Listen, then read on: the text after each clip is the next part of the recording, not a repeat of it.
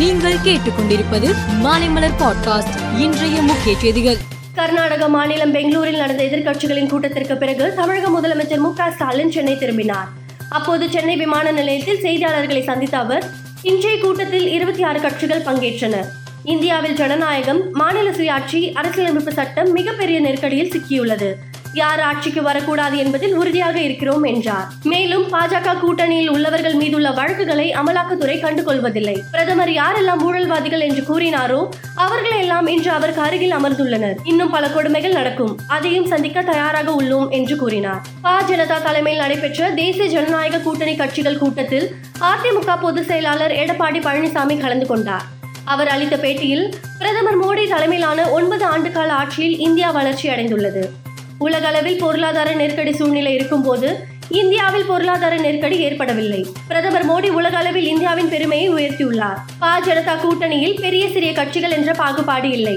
பா ஜனதா தலைமையிலான தேசிய ஜனநாயக கூட்டணி மக்களவை தேர்தலில் முன்னூற்றி முப்பது இடங்களில் வெற்றி பெறும் என நம்புகிறோம் என்றார். கர்நாடகாவில் நேற்று எதிர்க்கட்சி தலைவர்கள் கூட்டம் நடைபெற்றது. இதில் இருபத்தி ஆறு கட்சி தலைவர்கள் கலந்து கொண்டனர்.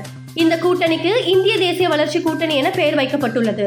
அடுத்த கூட்டம் மும்பையில் நடைபெறும் என அறிவிக்கப்பட்டுள்ளது. டெல்லியில் நடைபெற்ற தேசிய ஜனநாயக கூட்டணி கட்சிகள் கூட்டத்தில் பேசிய பிரதமர் மோடி இரண்டாயிரத்தி இருபத்தி நான்கு மக்களவைத் தேர்தலில் தேசிய ஜனநாயக கூட்டணி ஐம்பது சதவீத வாக்குகள் பெற்று ஆட்சி அமைக்கும் என பிரதமர் மோடி தெரிவித்தார். மேலும் அனைத்து கட்சிகளும் வளர்ச்சியை எடுத்து சொல்லி மக்களிடம் வாக்கு கேட்க வேண்டும். நாம் வளர்ச்சியில் மட்டுமே கவனம் செலுத்த வேண்டும். தேசிய ஜனநாயக கூட்டணியின் மூன்றாவது ஆட்சியில் இந்தியா மூன்றாவது பெரிய பொருளாதாரமாக இருக்கும் என்றார். புலம்பெயர்ந்து வருவோர் புகலிடம் கோரி விண்ணப்பிக்கும் உரிமையை மறுக்கப்படும் வகையில் பிரிட்டன் புதிய சட்டத்தை கொண்டு வர இருக்கிறது. இதனால் இனிமேல் புலம்பெயர்ந்தோர் பிரிட்டன் குடியுரிமை பெறுவது கடினமாக்கப்படும். இரண்டாயிரத்தி இருபத்தி இரண்டாம் ஆண்டில் நாற்பத்தி ஐந்தாயிரக்கும் மேற்பட்ட புலம்பெயர்ந்தோர் தென்கிழக்கு பிரிட்டன் கடற்கரையில் சிறிய படகுகளில் வந்தடைந்தனர் என்பது குறிப்பிடத்தக்கது முதல் தலைமுறை போன் எனப்படும் இரண்டாயிரத்தி ஏழாம் வருட ஐபோன் ஒன்று சுமார் ஒரு கோடியே ஐம்பத்தி ஆறு லட்சத்திற்கு ஏலம் போனது. தென்கொரியாவில் நடைபெற்று வரும் ஜூனியர் உலக சாம்பியன்ஷிப் துப்பாக்கி சுடுதல் போட்டியில் இந்திய அணி பத்து மீட்டர் ஏர் ரைபிள் பிரிவில் தங்கம் வென்றது. ஆடவர் பிரிவில் இந்திய வீரர் உமா மகேஷ் மதினேனி வெண்கல பதக்கம் வென்றார்.